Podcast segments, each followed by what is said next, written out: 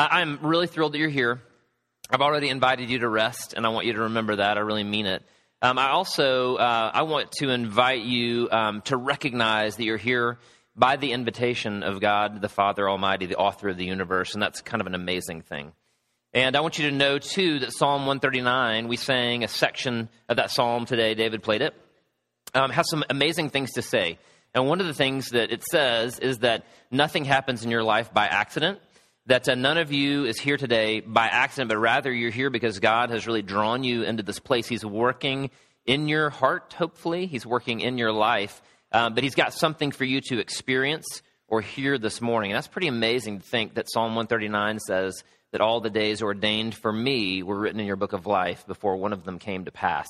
And that means that all the little things that occur in your life aren't accidental, but they're meaningful, they're weighty. And uh, this morning is no different. We have, over the last couple of weeks, been covering uh, John chapter 1, and we've really been calling the sermon series Our New Life with God. And what we've been doing is we've been taking a look at how Jesus comes along and he meets these people and he invites each of them into a new life with him. And when they are invited in this new life with him, all of these things change, right? One of the things that happens is they're given a new perspective, right? All of a sudden, they see that Jesus is the Lamb of God, and it's actually his sacrifice on their behalves that makes them acceptable to God. It's a brand new perspective. And so they get to rest a little bit, right? It's not that they're trying to earn God's affection, rather that it's that God uh, has given his affection to Jesus, and because we are covered with the blood of Christ, we now have God's affection as well. We are adopted as his daughters, we're adopted as his sons. Not only that, but when Jesus comes along and he invites these various people into a relationship with him, they each, each also walk away uh, with a new mission. And that new mission is, uh, is to point people to Jesus, just like John the Baptist did, just like Philip did, just like Peter did, just like Nathaniel did. They all walk away from Jesus with this new mission of saying, Look, this guy is the Lamb of God who takes away the sin of the world. He is the Messiah. And in the same respect, when God calls us into a new life with Him through His Son Jesus, we have a new mission too. And it's really kind of say, look, our hope is not in our good behavior, it's not in our successes, and uh, instead it's absolutely and completely in the Lamb of God. Finally, we have a new master, right? When we're called into this new life with God through Jesus, all of a sudden we kind of realize that we've been living life according to our own rules and our own standards, determining what is right and wrong, good and bad for ourselves. And Jesus comes along and he basically says, Listen, it, you now have to follow me, right? You got to live the life that I'm laying out before you. And what's interesting is it's not drudgery, it's not slavery, but rather this call to experience Jesus as a new master actually creates in us the human beings that we were designed to be we're actually set free to be the people that God wants us to be. Here, this morning, we're going to be taking a look at the next section of Scripture, which is John chapter 2, the very beginning. We're going to be looking at verses 1 through 11, and the, the, the, essentially the context of this is the wedding at Cana. Some of you guys are familiar with this story, the wedding at Cana. And essentially, Cana is this little town. Galilee is over here in the east. Nazareth is to the west. And remember, Nazareth was a place of no reputation, right? And, uh, and Cana is in between those two places. So if Nazareth is nowhere, then Cana is only on the place, uh, like on the path to nowhere. It's like, it's like a nothing place, right? And there's this wedding, and at this wedding, Jesus' mother is there. She's sort of helping out. Her brothers are there. These new disciples are there. Jesus' friends and family are there. There's a bride, there's a groom, there's a master of the ceremony. There are guests, there are servants, there are all these people. It's a typical wedding, right? And some of you who have read this story before, read this narrative, you kind of remember, oh, yeah, this is the place where they run out of wine, and Jesus' mom comes to him and she says, Hey, Jesus, they've run out of wine. And Jesus responds in a way that feels to us to be kind of abrupt with his mother. And we go, Ooh, I don't think you're supposed to talk to your mom like that, Jesus. Right? I thought you were supposed to be sinless. I think I'd get in trouble for that. And, uh, and so our view or our perspective of this narrative, this story, is, you know, grumpy Jesus performs magic trick to get his mom off his back or something. You know, like we read it and we're like, I don't, I don't know what this means. It doesn't fit with the rest of what I've read in Scripture and who told me, you know, people have told me Jesus is. But what's interesting is at the end of this little section, in verse 11, we are told that Jesus manifested his glory and that as a result of this, his disciples believed in him. So it wasn't grumpy Jesus just performing a magic trick. Something bigger was going on here. The question is, in what way did Jesus manifest his glory, and why did this experience cause the disciples to suddenly believe in him. Let's take a moment And uh, let's read John chapter 2, verses 1 through 11, and then we'll pray. John chapter 2, verses 1 through 11. On the third day, there was a wedding at Cana in Galilee, and the mother of Jesus was there. Jesus also was invited to the wedding with his disciples. When the wine ran out, the mother of Jesus said to him, They have no wine. And Jesus said to her, Woman, what does this have to do with me? My hour has not yet come. His mother said to the servants, Do whatever he tells you. Now there were six stone water jars there for the Jewish rites of purification, each holding 20 to 30 gallons. Jesus said to the servants, Fill the jars with water, and they filled them up to the brim. And he said to them, Now draw some out and take it to the master of the feast. So they took it. When the master of the feast tasted the water, now become wine, and did not know where it came from, though the servants who had drawn the water knew, the master of the feast called the bridegroom and said to him, Everyone saves the good, serves the good wine first, and when people have drunk freely, then the poor wine.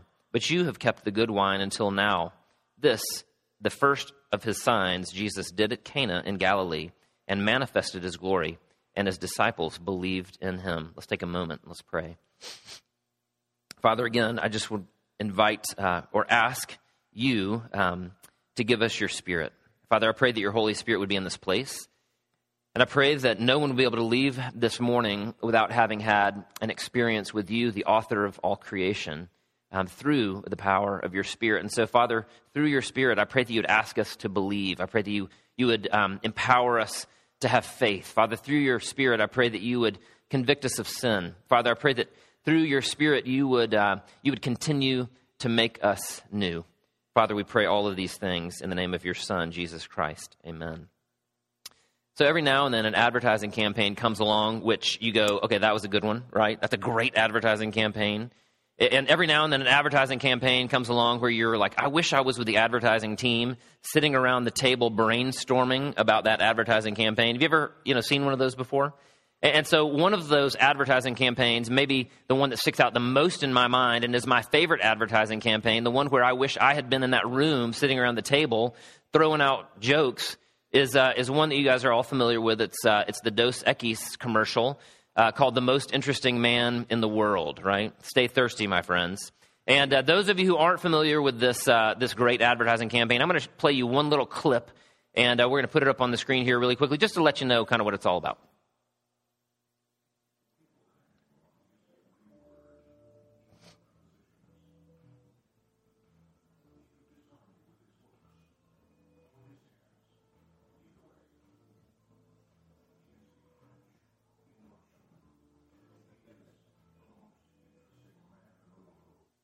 Okay, so that was a quick clip. Are you guys familiar with this this advertising campaign? Okay.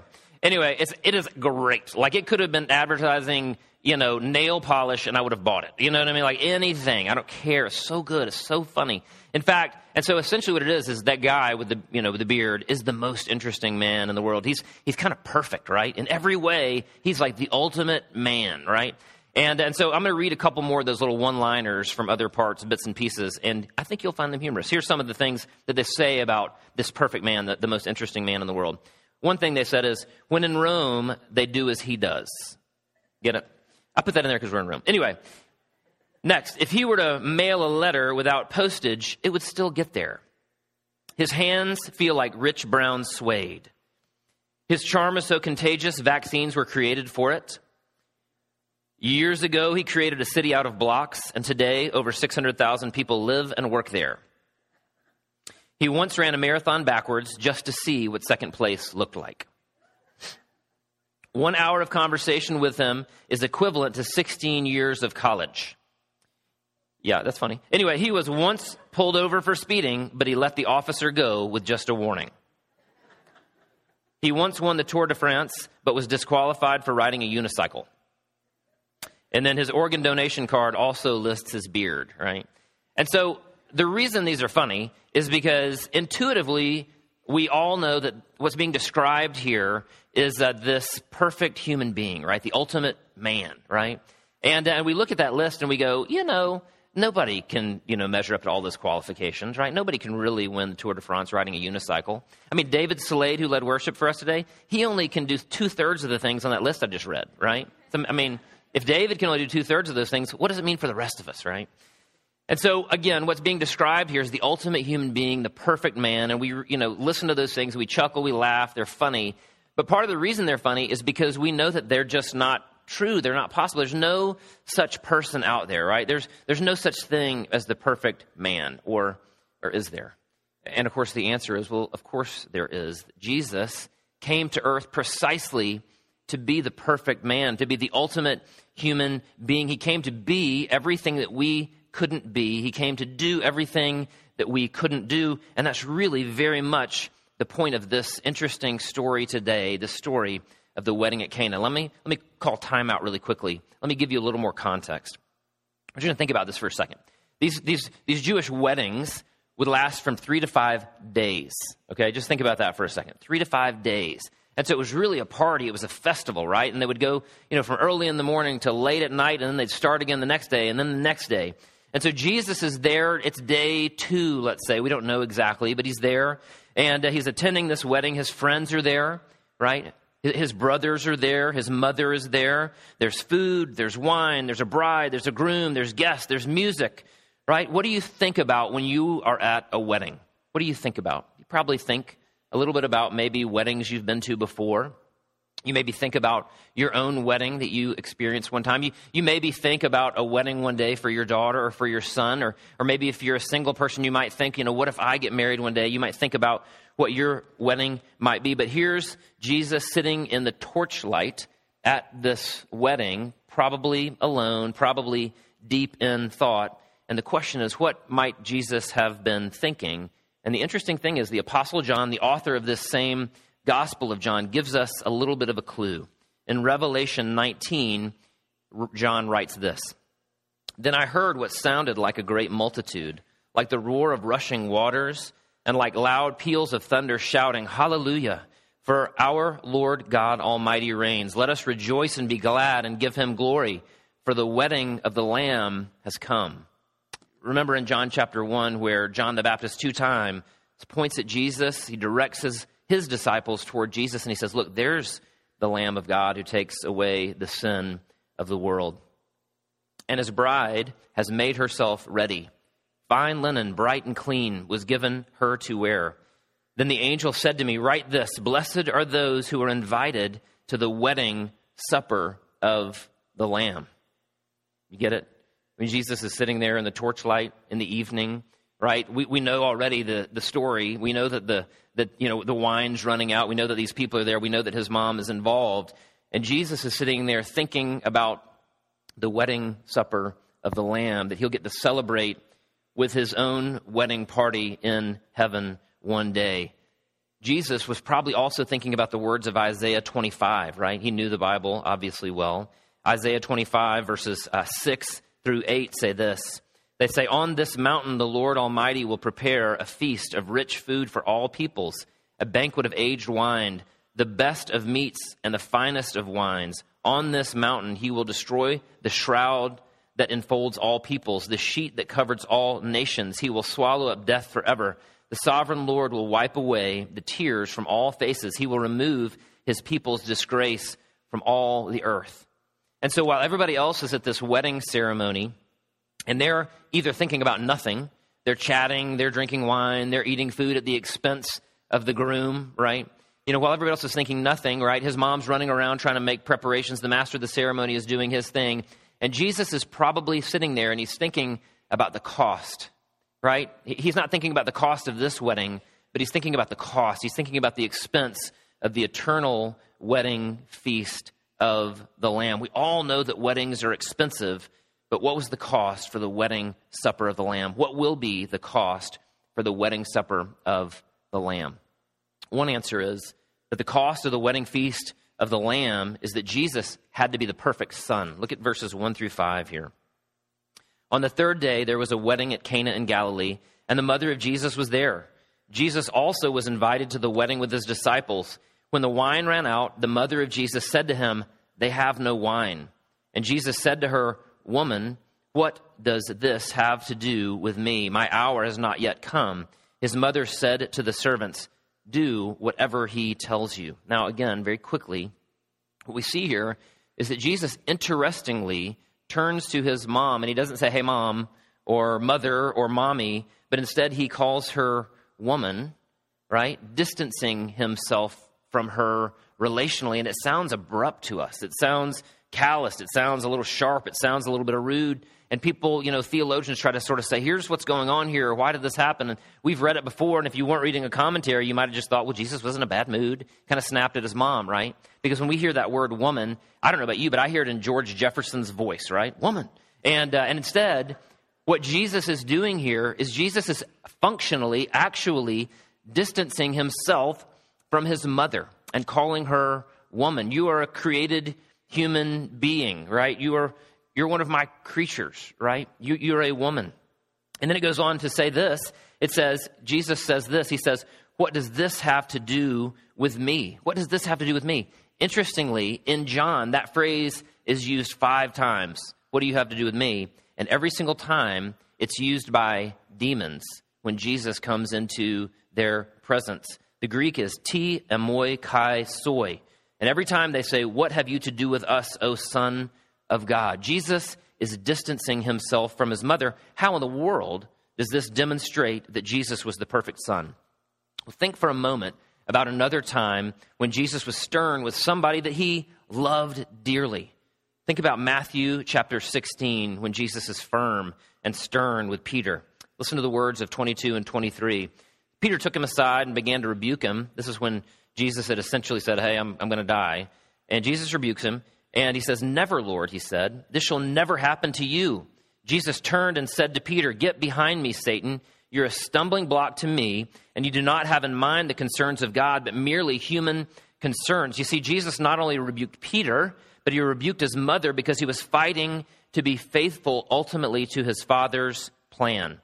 The rest of this discourse with his mother gives us even another clue about what Jesus was thinking about, where he says, My hour has not yet come. My hour has not yet come, is how he responds to his mom. And John, several occasions in the gospel, records Jesus speaking about this hour. And every single time that Jesus is talking about his hour, do you know what he's talking about? He's talking about the cross, right? Every time, my hour has not yet come. The cross has not yet come. It's not the time for me to die yet. You see, Jesus is thinking about his death. And so, in the midst of this celebration of, you know, happy mothers and happy fathers and a happy bride and a happy groom and the master of ceremonies who's stressed out and the guest, you know, drinking the wine and eating the food and being involved in this party, Jesus is sitting there in the midst of this celebration and he's a thousand miles away He's 2,000 years away, dreaming of another wedding feast, the wedding feast of the Lamb. And he knows that the only path to this wedding feast is to drink the cup of wrath that his Father will offer to him on the cross. So, how was Jesus the ultimate Son? How was he the perfect Son? Jesus was the perfectly obedient Son, only his obedience was not to his earthly mother. Instead, it was to his heavenly Father. Does that make sense? That's what's going on here. And so you read this passage, it doesn't make any sense to you, and all of a sudden you realize that what Jesus is doing here is he's saying to Peter, Get thee behind me. He's saying to his mom, He's saying, Woman, my hour has not yet come. He's being obedient to the plan that his heavenly Father has set out before him. And so the issue for us is to ask ourselves have we been perfect children? Again, the, the answer immediately is no. You know, we have not been perfect children to our earthly parents, but we also haven't been perfect children to our heavenly Father. And the good news is is that the price, the expense, the cost of the wedding supper of the lamb one day in heaven isn't your obedience, but it's Jesus' obedience. It's not your perfection, but it's rather Jesus' perfection. The cost of the wedding supper of the lamb was that Jesus would be the perfect son. Next thing we see in this passage is that the cost of this wedding feast of the Lamb was that Jesus not only had to be the perfect son, but that he also had to be the perfect groom. Listen to verses 6 through 10. They say this Now there were six stone water jars there for the Jewish rites of purification, each holding 20 or 30 gallons. Jesus said to the servants, Fill the jars with water, and they filled them up to the brim. And he said to them, Now draw some out and take it to the master of the feast. So they took it. When the master of the feast tasted the water now become wine, and did not know where it came from, though the servants who had drawn the water knew. the master of the feast called the bridegroom and said to him, Everyone serves the good wine first, and when people have drunk freely, then the poor wine. But you have kept the good wine until now. Right? It's an interesting story. And so, what we know about this culture is we know that the master of the feast, the guy uh, who was uh, the hired host, essentially, it was his job to make sure everything went smoothly. He was, he was in charge. And it was his job to make sure that everything went off without a hitch and everything went off without fail, and, uh, and that the party was a complete success. However, it was the job or the requirement of the groom to make sure that there was enough wine and enough food for three to five days, right? And, and so here we are, probably day two, because the party is not supposed to be over yet. That's why everybody's kind of freaking out. And uh, the groom has clearly failed. Like he's, he's clearly dropped the ball. He has clearly made a mess of this situation. There's not enough wine, and we don't know why. You know, maybe his family didn't have enough money, right? And so maybe they were trying to stretch it out and try to get by with not enough. You know, maybe he just didn't plan well. I, I can't imagine any other 18 or 19 year old boys not planning a major event well and having enough food and drink, right? Regardless, however, he was on the verge of committing a really massive social faux pas. He had failed his guests, right? He had failed his mom and dad. He had failed his family. But most importantly, he had failed his bride. He failed his bride. And just, can you imagine? You know, every argument for the next 30, 40 years was going to begin with, "So you're the same guy you were at our wedding when you forgot to provide enough wine. He had failed everyone. It was a massive, massive error on his part. And into the midst of this potential calamity steps Jesus, right? And there are these six water jars, and there are these jars that are used for the what's called the purification rites. They each hold 20 to 30 gallons each. That's, that's huge. It's really big. And what they were used for is before you went in the temple, you would wash with water before you went into the temple, into the presence of God, and it was only then that you would be acceptable to God. And so Jesus tells these uh, servants, he says, Hey, fill these things up, 20 to 30 gallons, and then I want you to take it to the master of the ceremony, right? And you can just imagine the servants being like, Why are we taking them water out of these jars? And instead, what happens is when they take the wine to the master of the ceremonies, there's as much as 180 gallons of wine out of these, uh, these containers for ritual purification. And it's not cheap wine, but rather it's in Greek it's called kalon wine. It's, it's, it's perfect. It's, it's as good as it gets. It's absolutely perfect. And it's not insignificant that these water jars are specified as those used for ceremonial cleansing. Again, these were the jars used by Jews before they went into the temple, into the presence of God. And by changing the water in these jars into wine, Jesus is foreshadowing his blood shed on the cross for the cleansing of his bride, the church. He changes water to wine, but it's not just any wine, it's perfect wine. And Jesus doesn't provide just a little, he provides more than enough. It's an extravagant amount. It's more than they could ever possibly drink at this party. By Jesus changing water into wine, he shows that he is the perfect husband, the perfect groom. He's the hero. Jesus here is looking forward to the cross and he's imagining the cost that he would have to pay for his bride and it was the blood of his own son of his of himself and it was perfect and it was more than enough. And that's good news for all of us in this room today to think about the fact that Jesus' blood is perfect and it's more than enough. Because the temptation for every single one of us in this room out there is to think, well, I did that thing too many times or I did that thing and it was too big and it was too bad. There's no way that, that I could be forgiven for that. And part of what's being communicated here is that what is required for you to enter into the presence of God isn't what you bring to the table. Rather, it's what Jesus has brought and given to you through his perfect sacrifice by his blood. It's perfect and it's more than enough to cover over not only all of your sins, right?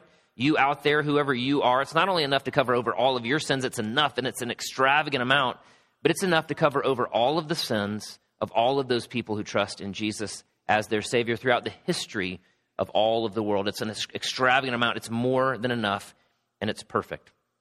So the question is what are we to take away from this story? What do we do with it?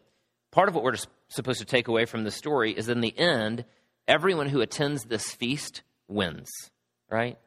Everyone who attends the feast, the wedding supper of the Lamb, everyone wins. Is a picture of the gospel, ultimately. Everyone at the feast benefits from Jesus' miracle. Jesus' mother wins, right? She gets what she wanted, which is to not have this thing come to a screeching halt. The people who are there, the guests that are attending this party, they win. The party gets to keep on going for a couple more days. The master of the ceremony and the groom both end up looking, uh, you know, good. They avoid shame and they come out looking like heroes, if anything, for those who know. A teenage bride gets a beautiful wedding at no cost to herself, and she is none the wiser. She has no idea. The disciples get to see Jesus' glory. Everyone wins. Everyone gets what they want and what they need. Jesus, because he's the perfect son, pays the price with his obedience Jesus, because he's the perfect groom, provides all the wine required by his blood. It's more than enough. There's just one more thing in this passage which stands out, which I, I think John wanted us to notice, and it's this. As I read this passage over and over and over again, it stuck out to me. Every single time, I kept seeing this phrase and thinking, why did you include that, John? What's the point?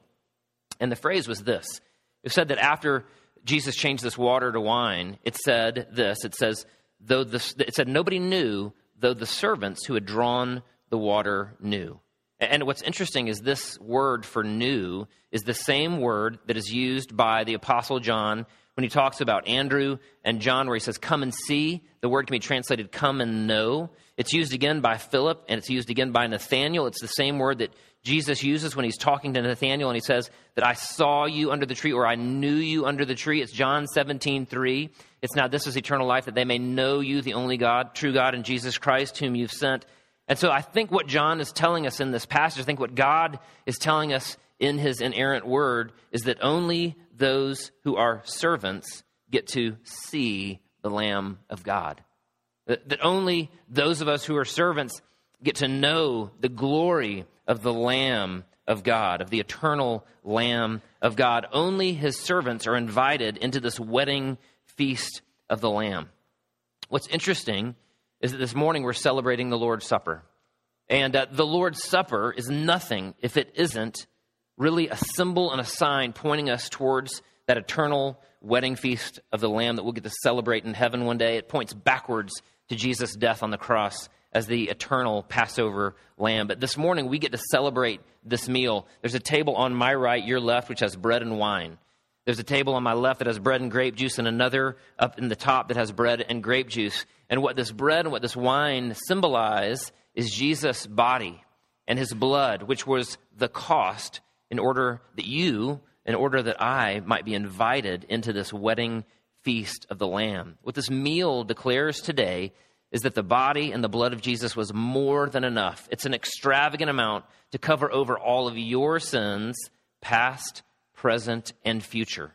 It's more than enough to cover over the cost of your invitation into that eternal wedding feast.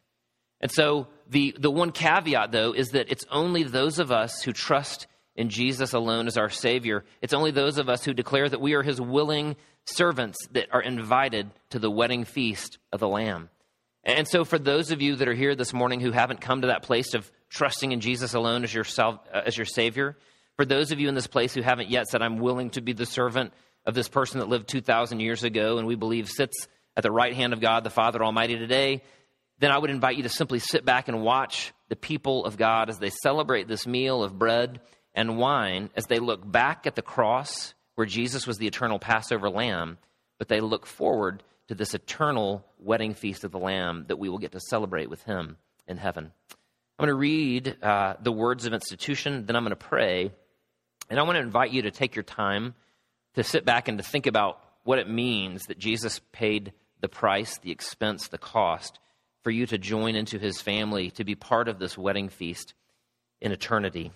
Hear now the words of institution. The Lord Jesus, on the night he was betrayed, took bread. And when he had given thanks, he broke it and said, This is my body, which is for you. Do this in remembrance of me. In the same way, after supper, he took the cup, saying, This cup is the new covenant in my blood. Do this whenever you drink it in remembrance of me. For whenever you eat this bread and drink this cup, you proclaim the Lord's death until he comes. Let's pray. Father, we thank you that your son Jesus was the perfect son that he was the perfect groom. We thank you, Father, that Jesus was the perfect human being, that he was perfectly obedient to you as his heavenly Father. Father, we thank you that Jesus was the perfect groom and that he was uh, willing to, to pay the entire price, to, uh, to be able to, to pay the cost and the expense of allowing us to come into a relationship with you and even to get to dine with you at the wedding feast of the Lamb in heaven.